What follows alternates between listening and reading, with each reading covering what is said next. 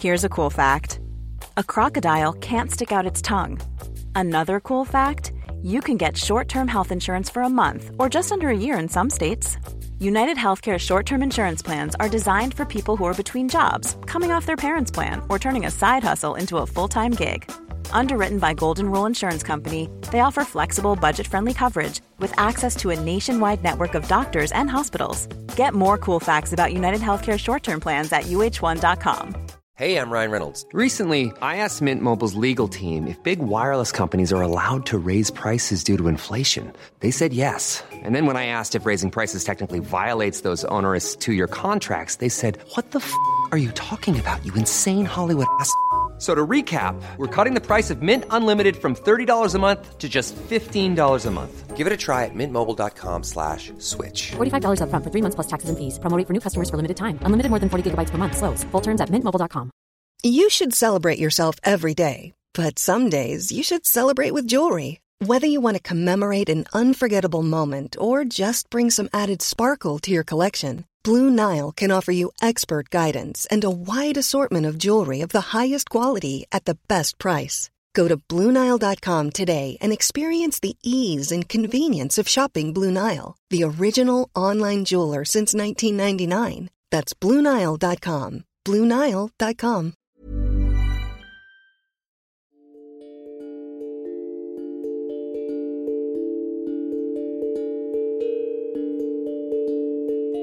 Hey, beauties. Welcome to the Yoga Revealed podcast. My name is Bryant Wood, your honorary host this week.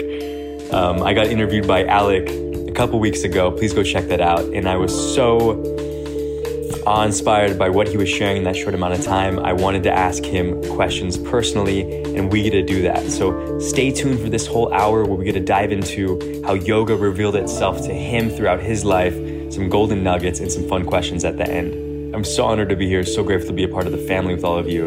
And again, this is Yoga Revealed Podcast. Welcome to the Yoga Revealed Podcast. My name is Bryant Wood, and I have the honor to interview Alec, the founder, the director, the person that's bringing this home. Um, Alec, we're so honored to have you have you on here on Yoga Reveal.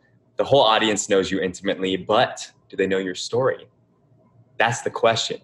You interviewed me two weeks ago, and every touch point that we had, every intention that you set was so heart opening mm. and grounding mm. and specific and masterful that I was like, I have so many questions for you. like I've gotten, I've truly gotten to sit with, you know, masters from around the world, Sri Sri Ravi Shankar, um, Deepak Chopra, like all these beautiful, incredibly intelligent, high vibrational beings. And when I met you, I was like, you are the new age. You are the new age liberation. You're holding so many codes, like you, and also like I, I okay, we're gonna just get, we're just gonna get right into it. So everyone, this is Alec. Um, can't can't wait for all us to, all of us to get to know him even better. So Alec, when was yoga first revealed to you? First off, wow. My heart is like beaming in expansion right now. And I'm so grateful that we're connected and uh, that we're here and our listeners. Thank you for inviting me to be interviewed by you. And uh, that's never happened. And I'm just, I'm all reflected love you. Oh my God, oneness. It's so beautiful. Okay. So, how is yoga first revealed to me? Well, there's a little pre context. So in high school, I grew up in Kentucky, and my mom would always ask me to go to yoga. I literally said to her, Yoga's for girls. I'm not interested. And then uh, two years later, I was at CU Boulder and I was studying Chinese. And my best friend Kiefer, I got a major, a double major in Chinese and Asian studies from CU Boulder. Not many people know that about me. I was That's amazing. be a translator for the UN. Like that was my path was like and i was good at chinese like and if you know language i had i had memorized over 3500 characters and i was freaking good i had straight a's and Can you give us a little bit of chinese uh what i need i love you um well jueda need a on how to pung you. You were one of my good friends or something. I don't know. It's been a long time, but that was once upon a time. That was like less. Than, that was over ten years ago. So I haven't really studied in ten years. But anyhow, um, it's my senior, my sophomore year of college, and Kiefer just calls me up. Kiefer Avi, still one of my best friends to this day, and he's like, Alec, let's go to the yoga class on the hill. It's a core power class. It's it's a good one. Let's let's go check it out. And I was like, I'm not really interested. He was like, dude, it's college. Try a new thing. And I was like, okay, fine. So I go. Disclosure. I take a bong rip and then I go. First off, I will I told myself I'm never doing that again, taking a bong rick of before this yoga class because that was like the hardest thing in the entire world. And uh, for the yoga teachers in the in the in listen on listening on the podcast, I was in that room and I was a fire that needed to be put out. I had no awareness of my of my body in space. I was like waiting to hurt myself. And something happened in that first hour when I just knew was really elevated, but I just knew that I found the missing link that was going to bring me closer to myself because having grown up in high school in Kentucky with you know 40 people in my class for the first 13 years i was held back a grade. It wasn't really safe to feel what you feel. And it wasn't safe to be a man and to express myself in an emotional capacity in a way. And i noticed in that first yoga class it was safe to feel. And i'll just finish this part of the question.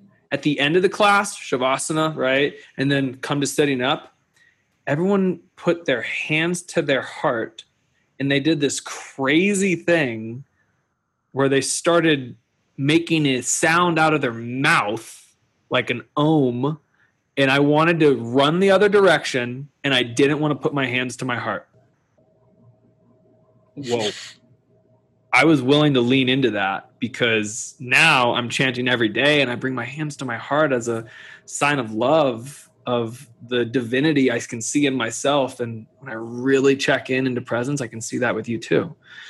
So that's how yoga was first revealed to me, man. um, so beautiful, and there's so much grounded wisdom in that. One of the most awe-inspiring conversations we had is when you reference the retreats that you do once a year these mm. trainings that you take. And mind you, I have I, w- I would like to preference preference this as Alec has found a way to bust loose from the matrix that is life. Mm. Anyone that can be completely present for a month, month with whatever they're doing has figured out something that we have a lot to learn from. So please, mm. please dive into it. Wow. Okay. So shortly after that first practice at Core Power Yoga on the Hill, they, you know, I was like, I want to be I want to be one of those people. I'm I'm so inspired by these yoga teachers who are I mean I get I get chills like chicken skin as they say in Hawaii because I I saw these people leading other humans through navigating this inner working of mind, body, soul. It was so new. The learning the chakras and spirituality at the hub of Boulder, Colorado, like a mecca of yoga in America. And I was like, all right, let's go. I want it. I want to experience it. Let's let's go. So I signed up for these first trainings. Like it was just a yogi training. It was like, you know, maybe like, I don't know, 50 hours in a couple weeks or something, not much. And uh, I, I got one-on-one attention from um, a coach, right? A yoga teacher. And, and I became cl- very close with that man over the next several years of my life. Um, his name's Richie Jai. And soon after that, I was like, I, I want to teach. So I took this teacher training in core power yoga and I remember in that first training 10 years ago, nine years, nine years ago. Yeah, nine years ago, South Boulder Core Power Yoga in the Moon Room. They sent out us, they gave us this notepad. I still have this note card rather. And they're like, why are you here? What do you want to, why do you want to be here? And I wrote down my why. And a part of that why was to own at the time a core power yoga branch, but that has very much evolved, right? I want my own thing and it will happen mm-hmm. one day in its own divine time my own shala my own studio space. I have my own vision. It's very much separated from what core power yoga is. Never forget where you come from. I'm so grateful for what core power yoga has taught me and also i have moved in my own direction of studying a depth of different lineage which answers this question. In that first training I saw the importance of the student and teacher relationship. I was learning from all these different teachers in Boulder, Colorado, right? Going from teacher to teacher, class to class. And in that first training, I just, I felt this. How am I supposed to teach this? This is one training. Like, I don't know anything. I want to know more. I want to learn more. I want to study more. So I was like, okay, I'm going to, I'm going to take one training per year for the next 10 years.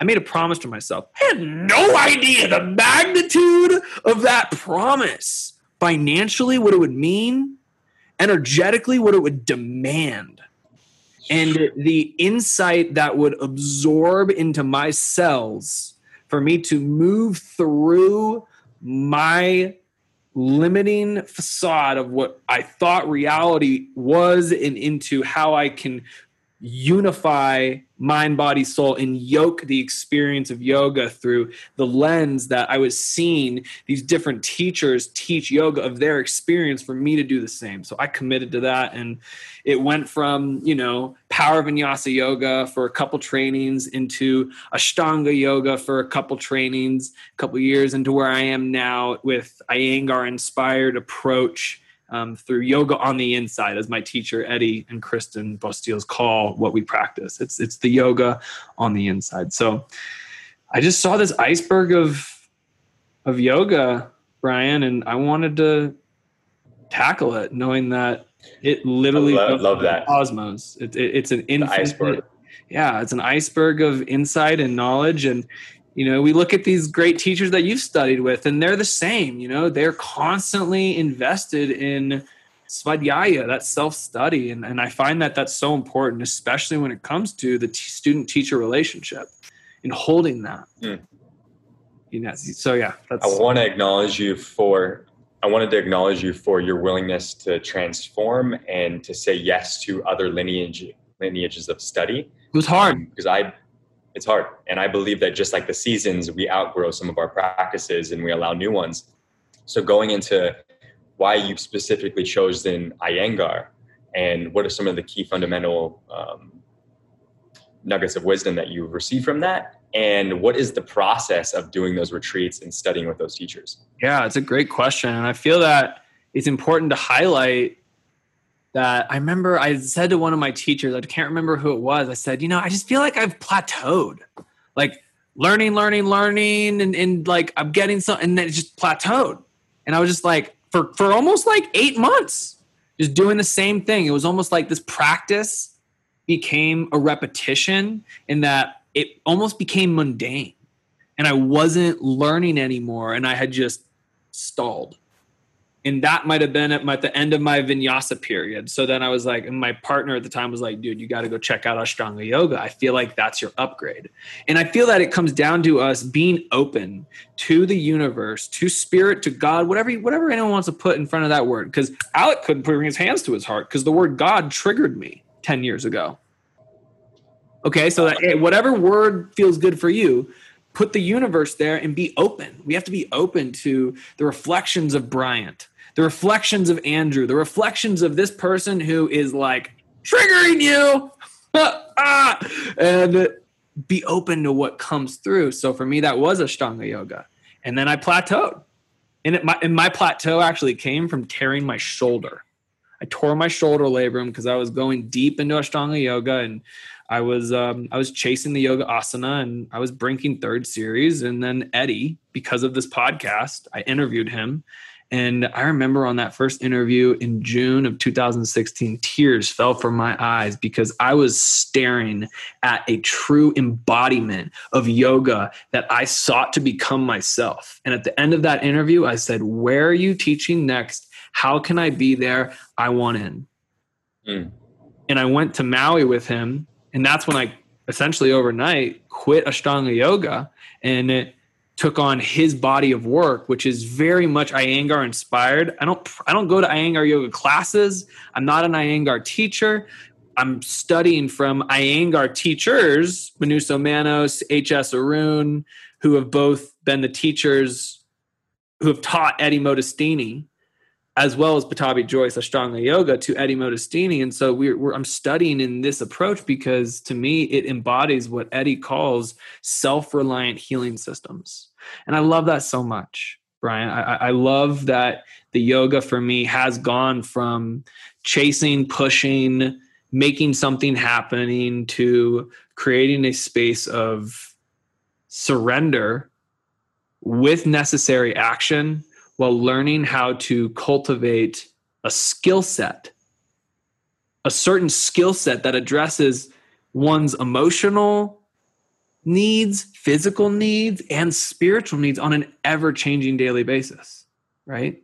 And so that's why I practice what I practice right now, man. And this morning, my practice was really simple. It was 30 minutes of pranayama, 20 minutes of meditation, and one yoga asana. It was like 75 minutes. And, and that was my practice today. It felt good, it was restorative. That's a beautiful practice. 75 minutes for yourself is great. Um, going into, because you're also an incredible teacher. Like I've seen the videos that you've created, I've heard you speak on Clubhouse. Um, and also getting to know you more and more, you have students in places that you teach. Are you creating your own form, or is there like where is your do you thrive within structure and find your authenticity within that, or are you creating something from your experience that is uniquely you as much as you're just a vessel for this? Mm-hmm. How does that work? Yeah, it's a great question. I want to be able to teach under the frame of yoga on the inside. I want to be able to support my teachers, Eddie and Kristen, while building something and one day have a studio here in Boulder, Colorado after all this COVID madness is done. And I've got a little more of my own money in the bank so I can keep the doors open without having to hustle yoga. Not my intent. And I will not go into an endeavor like that if it ever comes down to hustling a yoga, because that's not what yoga's for. Yoga is to serve, it's not to hustle. Totally. And uh, it's, it's totally, totally different side yeah. topic. Um, I totally want to be a yoga on the inside teacher. I'm in a teacher training right now. It's my 10th training of these past 10 years with Eddie and Kristen to create to create and receive that certification so I can teach that. And then through that, one day in my own studio, I know that it'll expand into what it's meant to into my own structure and feeling. You know, I, I know it will. Just uh, something that comes up. You're yep. saying this is your 10th training in this style. And uh, not in this style, but in okay. the last 10 years, okay. one training per year, the last four years of this work. How many trainings do you need to do to be certified in this style? I mean, just one, but I didn't take okay. their online training last time because I was resistant to doing it online. Um, but there's some perks to it doing online, and and also that I was the reason why you know I wasn't going to take a training this year. I was not going to do it. I, I was going to break my promise. And then when I thought about it, I was like, all right, let's get devoted again and do this because I want to hold my promise and I'll get that certification and uh, it'll be great. So I've gotten several 200 hours and a 500 hour, and I don't, I don't, I don't, I don't count the hours anymore. Whatever. Yeah. Okay. I love that. yeah. I think that's how it should be. I think beginner's mind is the new enlightenment. Yeah. Wow. It's just every every moment is the miracle. Um, and you t- you touched my heart last time we spoke, mm. and you hmm. talked about yoga being an act of service. Mm. And it sounds it sounds cliche and obvious, but the way you dove into it was from such deep experience. I would love for you to to maybe address this for people that are listening right now. Yeah, yoga as an act of service. So I remember when I was practicing at the yoga workshop in Boulder, Colorado, Ashtanga Yoga Days, Richard Freeman, Mary Taylor, Ty Landrum, incredible humans in the world. Oh my God, they're on the podcast. Check their interviews out. When we would walk out of the door, there would be these statements right above the door that said, dot, dot, dot, for the benefit of others, dot, dot, dot.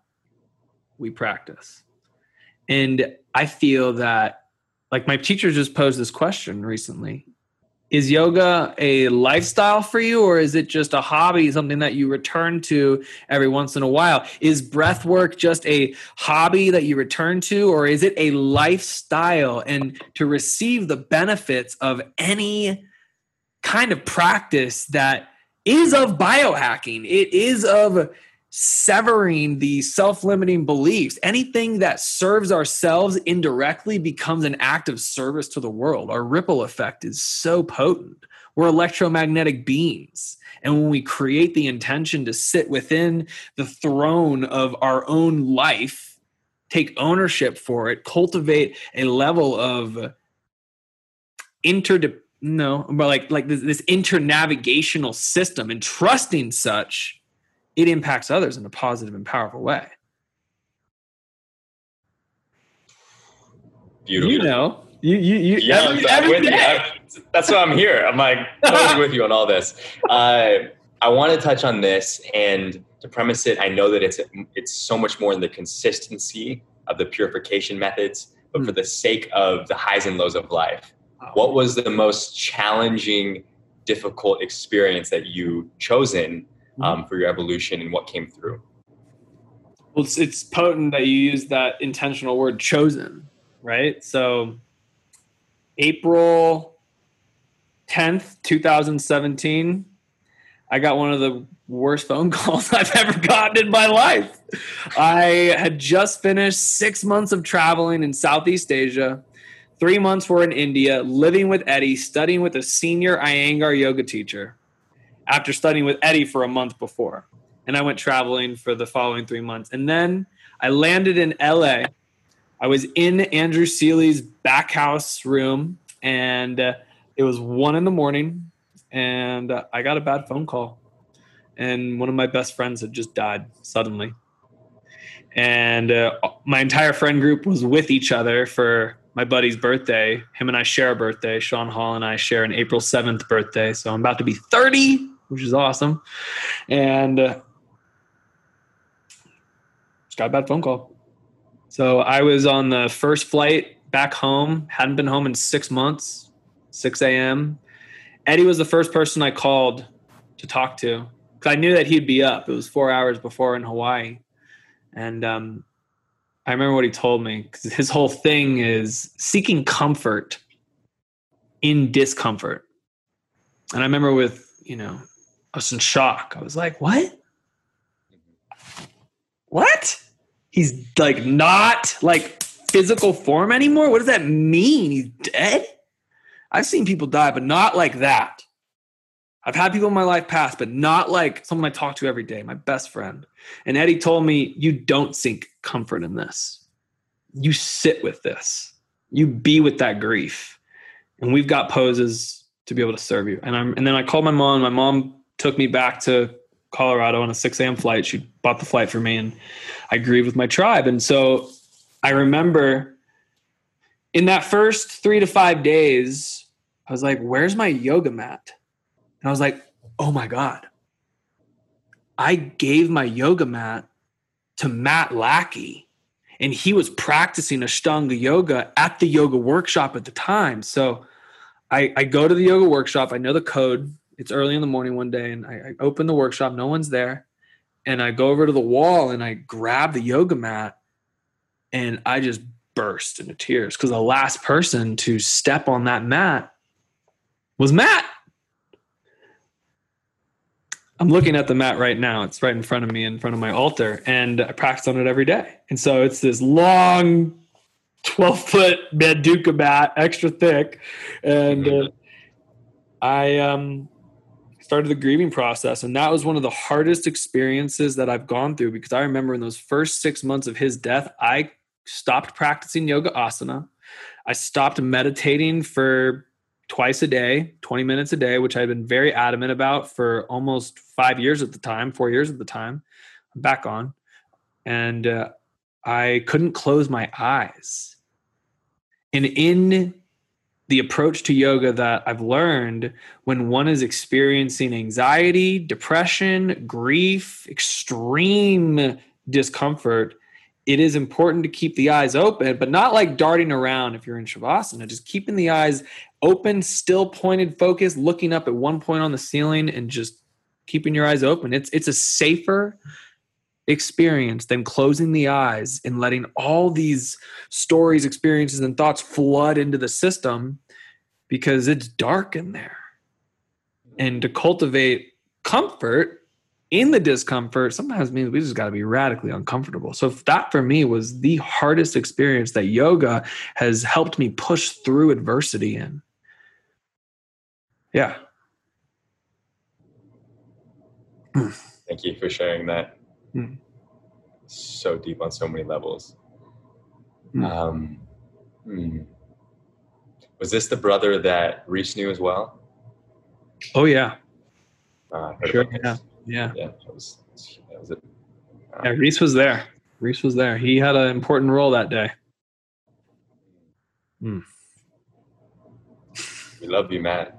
We love you, Bat Lackey. He's always there. One of the most inappropriate human beings I know. good, good, good, good. Oh man. Um, okay, so then transitioning Yeah. um, and flowing with this conversation, moving to the highs.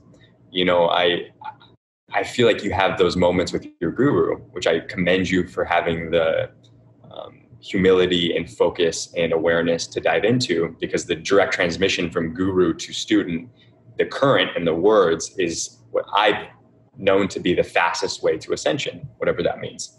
And is there was there a moment where you felt that those truth bumps truth bumps that you referenced from the guru, or, or was there a piece of information that you would like to share, or maybe a moment or an eye gaze? Like what what has that been like um, through your in depth study with these people? Yeah, yeah, absolutely. Well, you know, it, it's interesting. It's like I know that my two teachers don't consider themselves gurus, and I don't call them gurus. However, I would call my Indian teacher when I've seen him like Guruji. I'll call him Guruji, and and or I'll call him Arunji, and he receives that. He's a Brahmin. He's Indian. That's that's their culture. It's not my culture. Our culture. Eddie, Kristen, they don't want to be called that, and they're too humble to say this or that. However, they are senior yoga teachers. And for me, I feel that the transmission that truly came through, I'll, I've said it before and I'll expand upon it, is yoga as a self reliant healing system. When I really first heard that, I was coming from a system that was more about chasing the yoga asana and getting it done, and then moving to the next, and moving to the next, and moving to the next. And Eddie saw me rushing to level 48 and put the reins on me and pulled me way back to stage zero. I remember when he asked me, What are your three favorite postures? What are your three most important postures? And I said, Handstand, foot behind the head, and some other arm balance. And he looked at me and was like, Oh boy, you, my friend, having work to do. and he sh- he was like, "Do the pose, do it," and I did it, and he was like, "Incorrect," and I was like, "What do you mean incorrect?" I'm 25 at the time, and you know it was funny. And then now you ask me what my favorite and most important postures are. It's pyramid pose, Parsvottanasana, Setu Bandha Sarvangasana, shoulder supported shoulder stand, and and um, Ardha Chandrasana, half moon on a chair, and it creates like a standing foundational posture. When I made that shift, Bryant, from seeing yoga rather as a destination and tr- but but rather truly embodying what yoga aims to teach us. It is my favorite translation of samadhi enlightenment is absorption. It's creating this inner container of tools and knowing how and when to use them as self-reliant healing systems. So for that transmission of teacher to student, teacher to student, I love to teach that, teach that. But then here's the thing. I just taught a class in Denver. It was sold out. Reese was there. I'm so grateful to have been able to teach in Denver, a live class, had to wear masks, which was a total bummer, but whatever.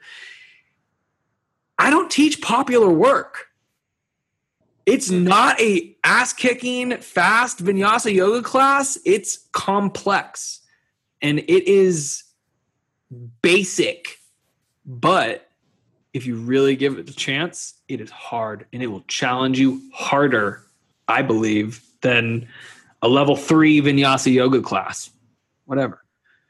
And so to me, I, I'm like, I went from this space to wanting to be the popular teacher. I did. I, I, I really did. I went from a space of wanting to have tens and hundreds of thousands of followers on social media, and I got that from a point of this podcast. We have 350,000 listeners and downloads, and it's awesome. We love you, listeners. We love you so much.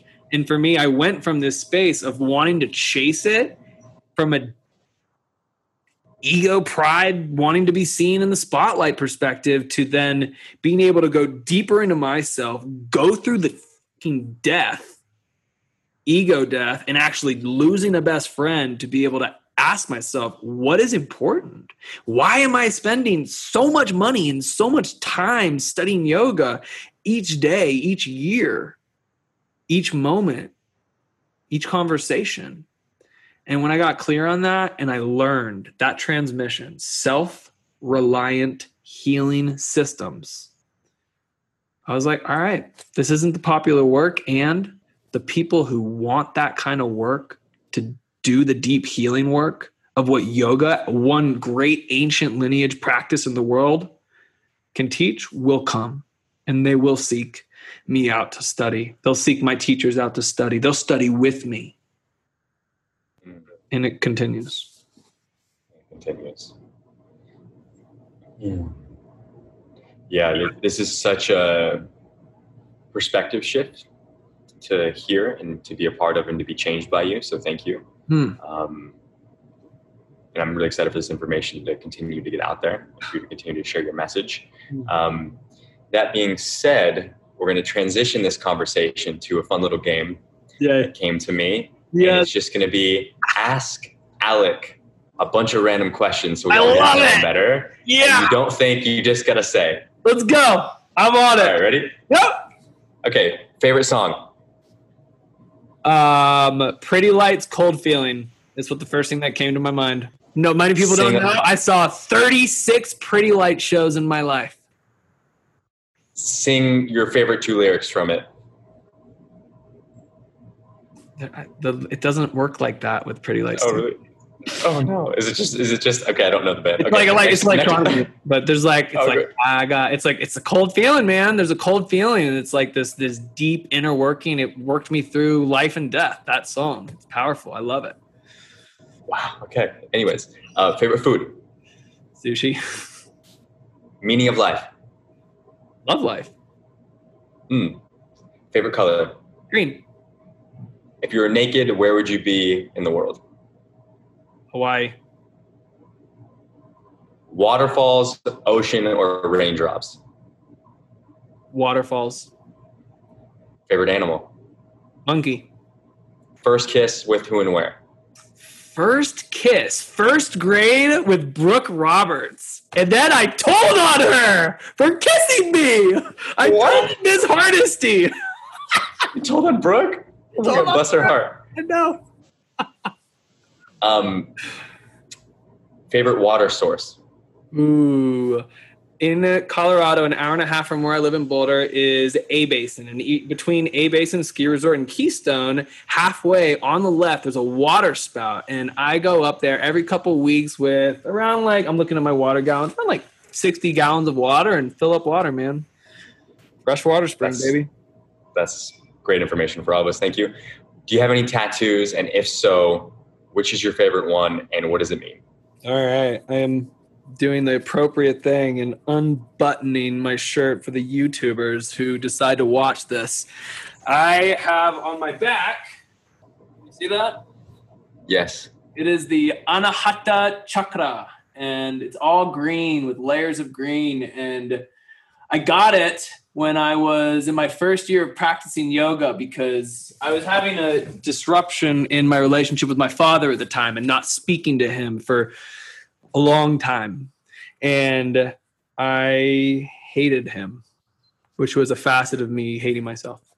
And when I went into yoga, I remember Amy Harris was teaching the class, and I came out of Ustrasana camel pose, and I watched all my hate my anger, my resentment transform as I came out of camel pose and sat in Virasana hero's pose. This anger transmuted into acceptance, forgiveness, and love. And I told myself, if I can love and accept my father for who he is, I can love and accept everyone else in this planet for who they are, whether I like them or not, whether I agree with mm. them or not.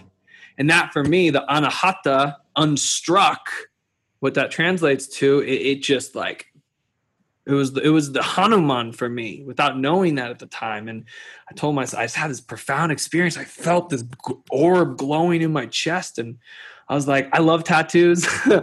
I want to get a tattoo of this experience. And I attracted the right artist, and he only charged me like 700 bucks for that beautiful piece and touched it up. And I, I love that back tattoo. So that's my favorite tattoo. And I have four tattoos. Beautiful. That's beautiful, beautiful tattoo. If you could tell the audience one thing they don't know about you, what would it be? Hmm. if I could tell the audience something that they don't know about me, it is that. Okay, so I'm an only child, and my favorite color is green, always has been green. However, something that you might not know about me is that I have this vivid experience of being in my mom's womb. And I remember when I was 11 years old, I told my mom, I remember what it was like being in your belly. And uh, I don't remember telling that to my mom when I was 11, but I do remember telling my mom when I was like seven or six. And I had told her then, Mom, I remember what it's like being in your belly. Everything was green. And she tells me that I told her that then and when I was 11, but I don't remember telling her when I was 11, but I remember telling her when I was seven. And I have this just ever since then, the green. I'm just so attracted to all things green. I just love green, and I, I, I, so my back is green too. So that's one thing that they might not know about me. And then a fun fact that I don't like to tell people is that I totally pick my nose in public, and sometimes will eat it. Eat it. No. yeah. Is that it? Is it oneness? I guess. I don't Um, know. the pattern that started in fourth grade, it just never stopped. I don't know. I realized how And I have a fear of things going up my nose other than my fingers. Oh, good. Well, you know what? Andrew has that pinky. That Yeah. melody. He like opens his natties with. He told me, he clears out his ears. I was like, "You're a legend." I love this game right now. It's so good. Okay, another thing. One book that changed your life. What is it and why? How yoga works. I'm looking at my. I forget who it's by, but you just type at Google how yoga works. It's profound. It's a not a true story, but it's amazing. It's have you read it? You're not nodding your head. No, you haven't. Okay, it's this old tale about this young girl who comes out of Tibet into India when it was very patriarchal based, and like women had no freedom at all. And she was traveling by herself with this dog, and she had this book that was covered in palm leaves, and it was Patanjali's Yoga Sutras. And she was well studied. She gets stopped by this officer, thrown in jail because she was seen guilty for stealing this ancient text. And she has to prove to the warden that she actually knows yoga by teaching him, healing him, having helping him heal himself through the pathway of yoga. It's just a profound um, book that teaches the yoga sutras in a actual practical living your life day to day basis and how so how yoga works it was one of the first yoga books i read in my first few years and it it profoundly impacted me Hmm. I, I will read that. What do you love most on your body? Hmm. What I love most on my body is what needs the most attention. And it changes. So right now I hold my shoulder lovingly because I've had a shoulder injury in the past from snowboarding and a couple weeks ago I fell again and I currently can't go into downward facing dog without a deep level of pain in my shoulder. And so right now I'm loving what has pain and uh, where there's um, a leakage. There's a prana leak in my shoulder, and so I'm, I'm. This is the body part I love most. That's beautiful. Yeah. It's so beautiful. That's a wonderful practice too. I'm gonna take that one with me. Thank you. Mm. Um, oh, there's so many good things coming through. Mm. One thing you wish for this world. Mm. Clean water for everybody. Beautiful. Yeah. Yeah. So I was asked to ask you to laugh for six seconds, so we could all hear your laugh, uninhibited. Who asked me that? I just want to hear it. Actually,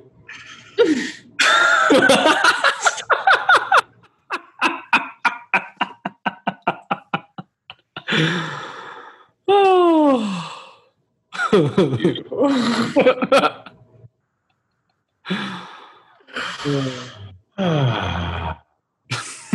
what's what's the nicest thing you've ever done for someone? the nicest thing I've ever done for someone.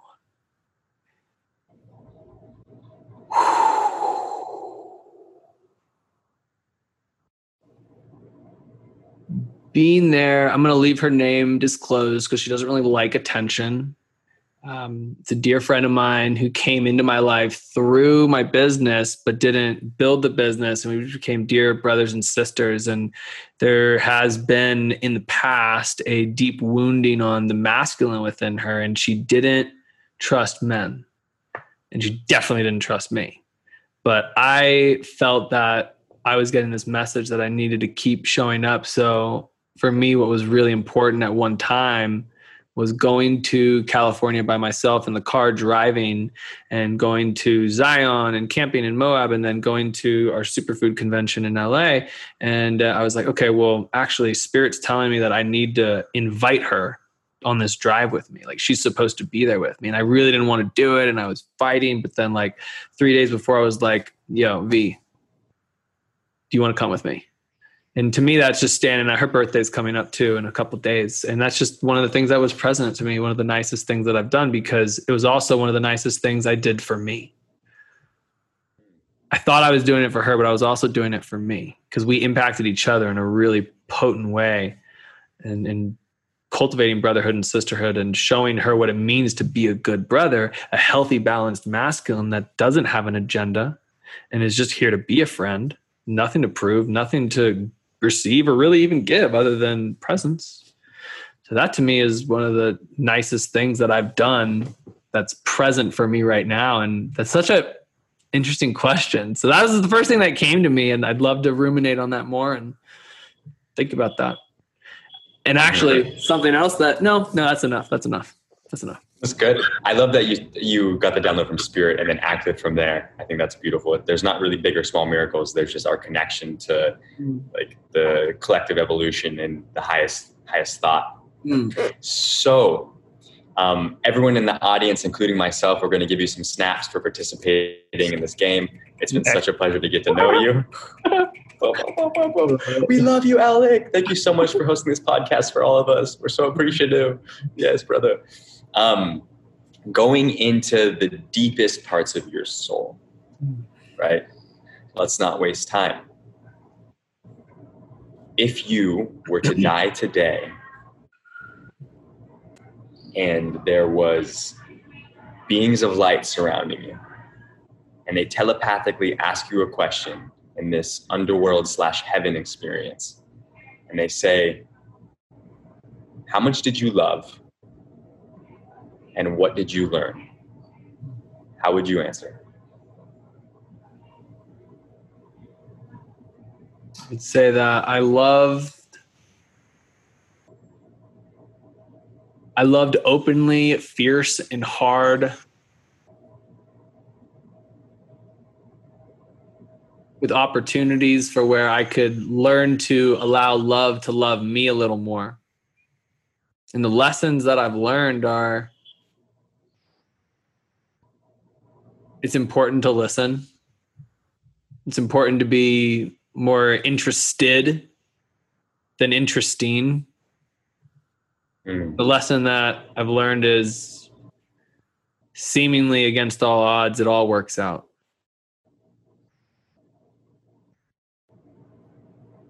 Can you explain that one a little more just because it's so interesting?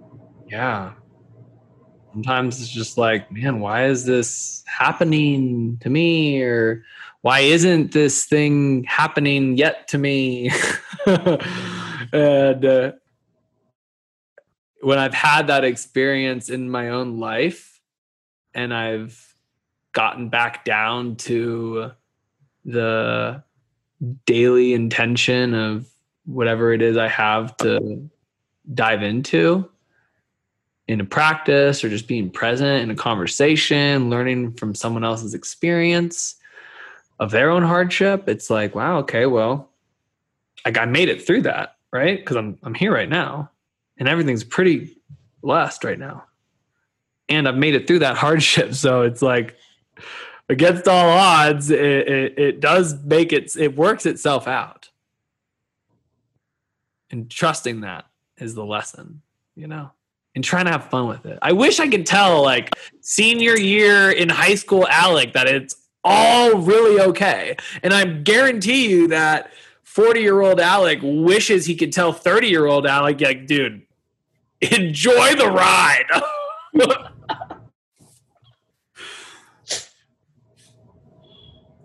totally.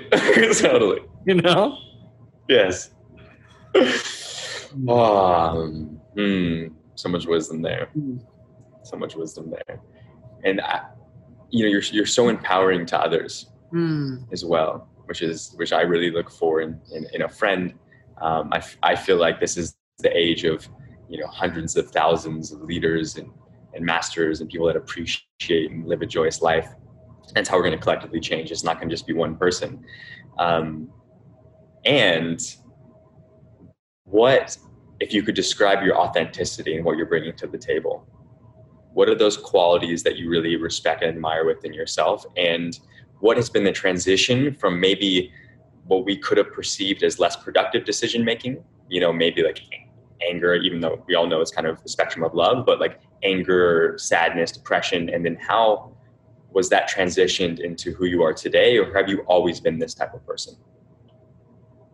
I forgot the first part of the question, but I'll answer that second part of the question real quick. I was definitely not this person that I am right now, always.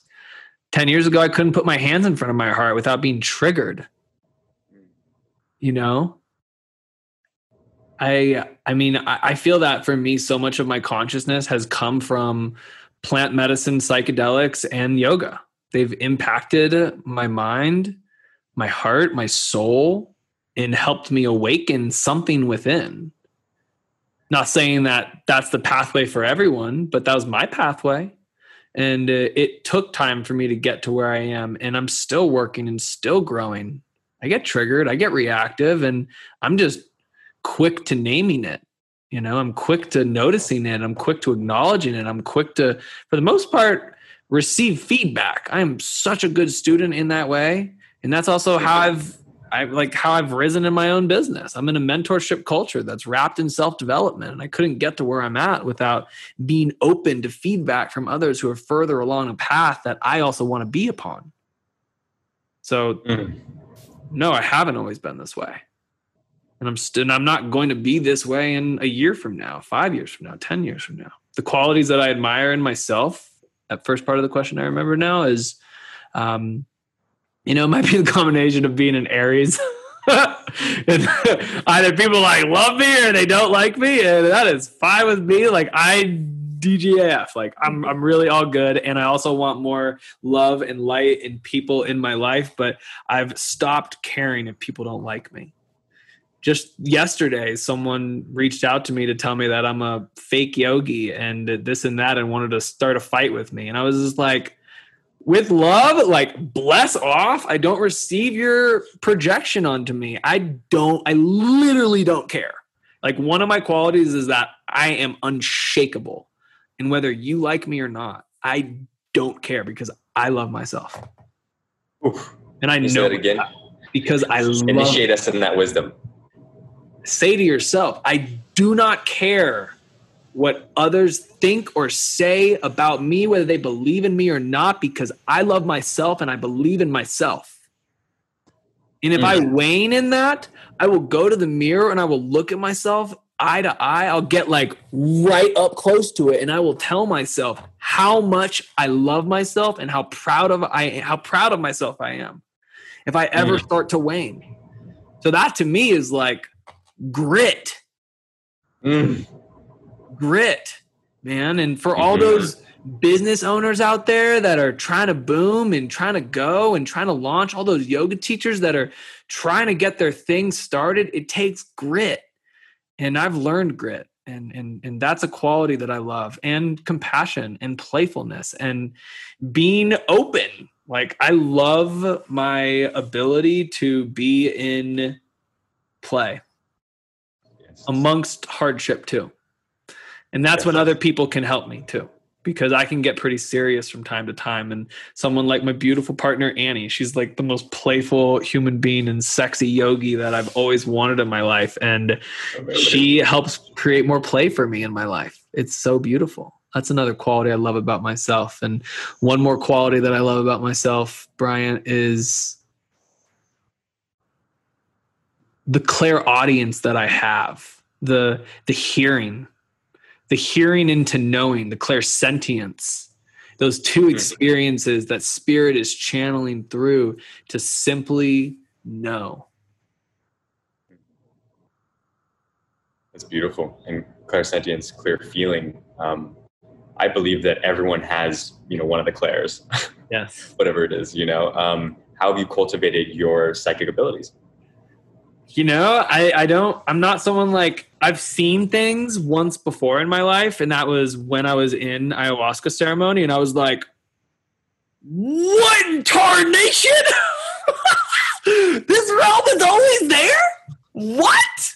It was insane. It was a totally different story for another time. And that was something that just showed me. I was like, oh my God, like I've got a gift that's in a spiritual sense. Like some of my, I have friends who are like professional psychics and professional all those things. Like that's not me. Like that's not me. I don't. That's that's not my path. That's not me. And like I totally adhere. Like I'm in it. I'm with it. I'm cool. I drink mm. that, and because I am that. And I started to cultivate it when I wanted to ask my guides for help.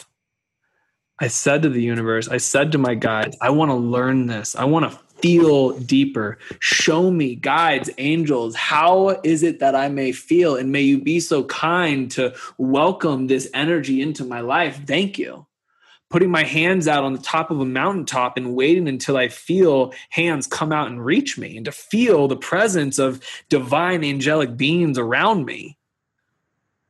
I don't talk like that a lot. I don't talk like that a lot because I, I, don't. I, I that's not, I don't. I don't reveal that a lot, and that that that's how I've cultivated that. Interesting, like through the secrecy of those experiences and internalizing them and keeping them sacred, in a way. Yeah. Beautiful. Um, which connects you to your intuition, which gives you more fuck yeses, and you kind of, you know, it's like living a yes life is so so powerful because you have the whole universe working through you and to you. Uh, question: I really enjoy the way you use and. I feel like it's a code.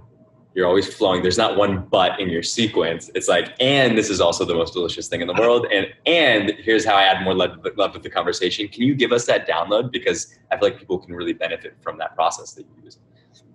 Have you ever been in a conversation with um, a partner that you know the relationship's about to end. Maybe when we were younger you know in high school or like in college when like maybe before the entryway into like conscious awareness to the power of your words. Like so you can ask yourself that maybe yes or no whatever it is. For me it came when you know i was breaking i was being broken up with and it was like i love you listing all these great qualities but boom, boom, boom, boom, boom, boom, boom, domino effect. And to me, it's just like the moment you say all these great things, but this, it negates everything that you just said. And that's why I, I believe that in the power of the but. So it's like, I wanted to create my own intentionality around the power of my words and I always have space to grow, you know, and uh, man, every time I see the but coming, I just intentionally say and. And if I do say but, I'll be like, eh, I'll say blah, blah, blah, blah, but and I mean to say not but and I'll repeat the sentence and, and I'll like bring yeah. that into the conversation. I've, I've said that on a, on a presentation before. I've, I've done that because it's important and that energy is felt. Yes completely. I really feel it when you do it. Um, that's a such a good tip for us all. What is um, is there a practice you would like to offer? Maybe a couple minute practice that we could take away. I know you have so much um, beautiful wisdom, but maybe something that can connect us to our hearts. Such a green conversation. I love it. I love it. Yes, I want to offer a bandha. It's a mudra. So a bandha is a lock of energy, and a mudra is when two points become one and they create this connection. It's not necessarily tapped into a heart based practice. However, it is something that I feel helps us bring a greater sense of embodiment and presence overall. So it's called Jiva Bandha. It is the loop of the soul, it's access to the subtle body. And you can do it whether you're driving, you're sitting, you're doing whatever. You can just take a moment and try this. So separate your let your your lips be touching but not touching it's involving the tongue and let your teeth separate just let your tongue rest in the right into where it's just sitting below the lower piece of the lower mandible, the lower jaw. And let the eyes close if you're able to, and lift the tongue up so the tip of the tongue comes to the top two front teeth where it meets the enamel of the gum. So right where the top two front teeth become the the, the hard part of the gum and lightly apply pressure with the tip of the tongue and see how slowly you can approach the tip of the tongue to create this connection point, this mudra point of two points becoming one. And just witness the connection once it's made. So it softens the jawline on a physical level on a subtle body level in meditation, I'll come here while bringing the gaze of the eye to the inside of the head where the pineal gland is, going straight in and back. Looking at the bridge of the nose and going straight in and back while cultivating Jiva Bandha, this, this tip of the tongue with the top two front teeth. And the elements lie upon the roof of the mouth. I believe it goes earth, excuse me, air, water, earth, fire, ether along the back palate of the mouth. And as you're ready, you can release your tongue and soften your jaw and open your eyes if your eyes were closed. And that's that's a, that's something that I use in yoga asana in pranayam in meditation in conversations that are hard for me. When I'm driving when I'm bored and I want to do something fun. I've had really potent experiences. And at first when you're doing this with your tongue your tongue will get really tired after maybe a minute even or even two or three culminating up to five minutes with that your tongue your mouth will get tired because you're working a different muscle the tongue muscle. Yeah.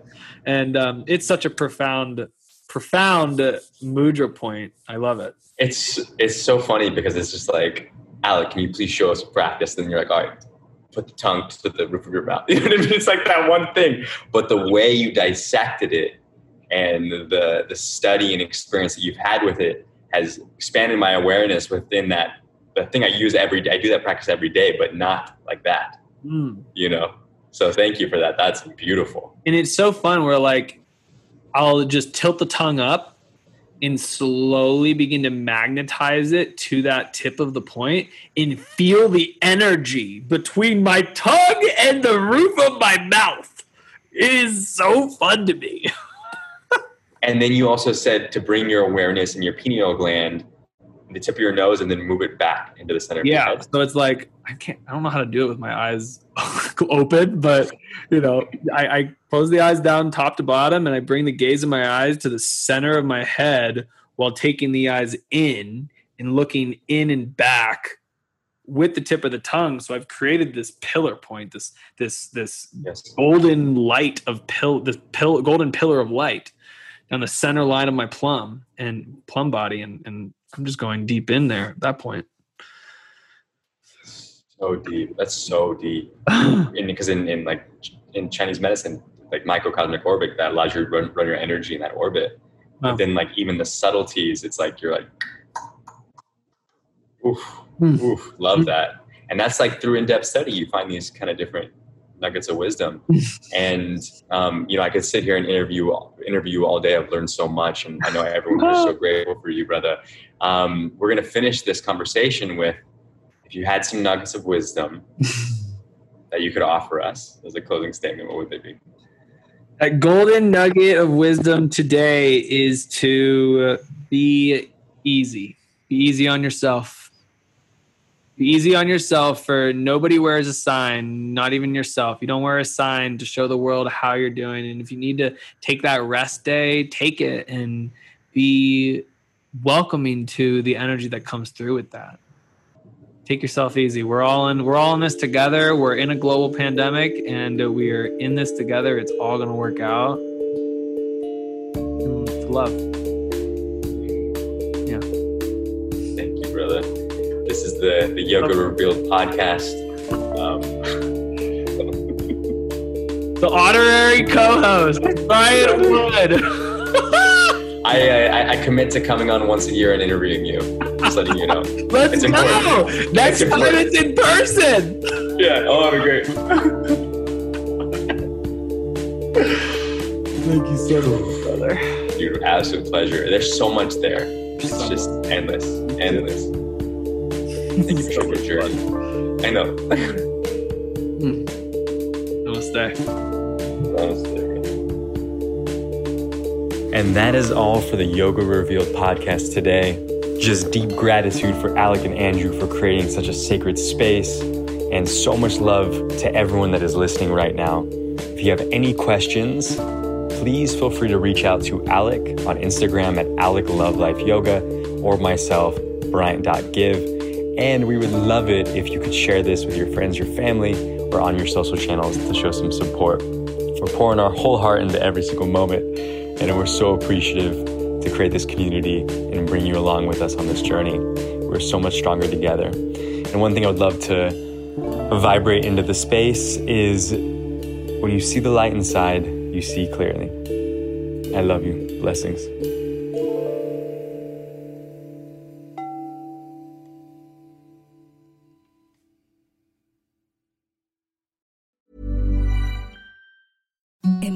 The softest sheets you've ever felt. Now imagine them getting even softer over time. That's what you'll feel with Boll and Branch's organic cotton sheets. In a recent customer survey, 96% replied that Boll and Branch sheets get softer with every wash. Start getting your best night's sleep in these sheets that get softer and softer for years to come. Try their sheets with a 30-night guarantee. Plus, get 15% off your first order at bollandbranch.com. Code BUTTERY. Exclusions apply. See site for details.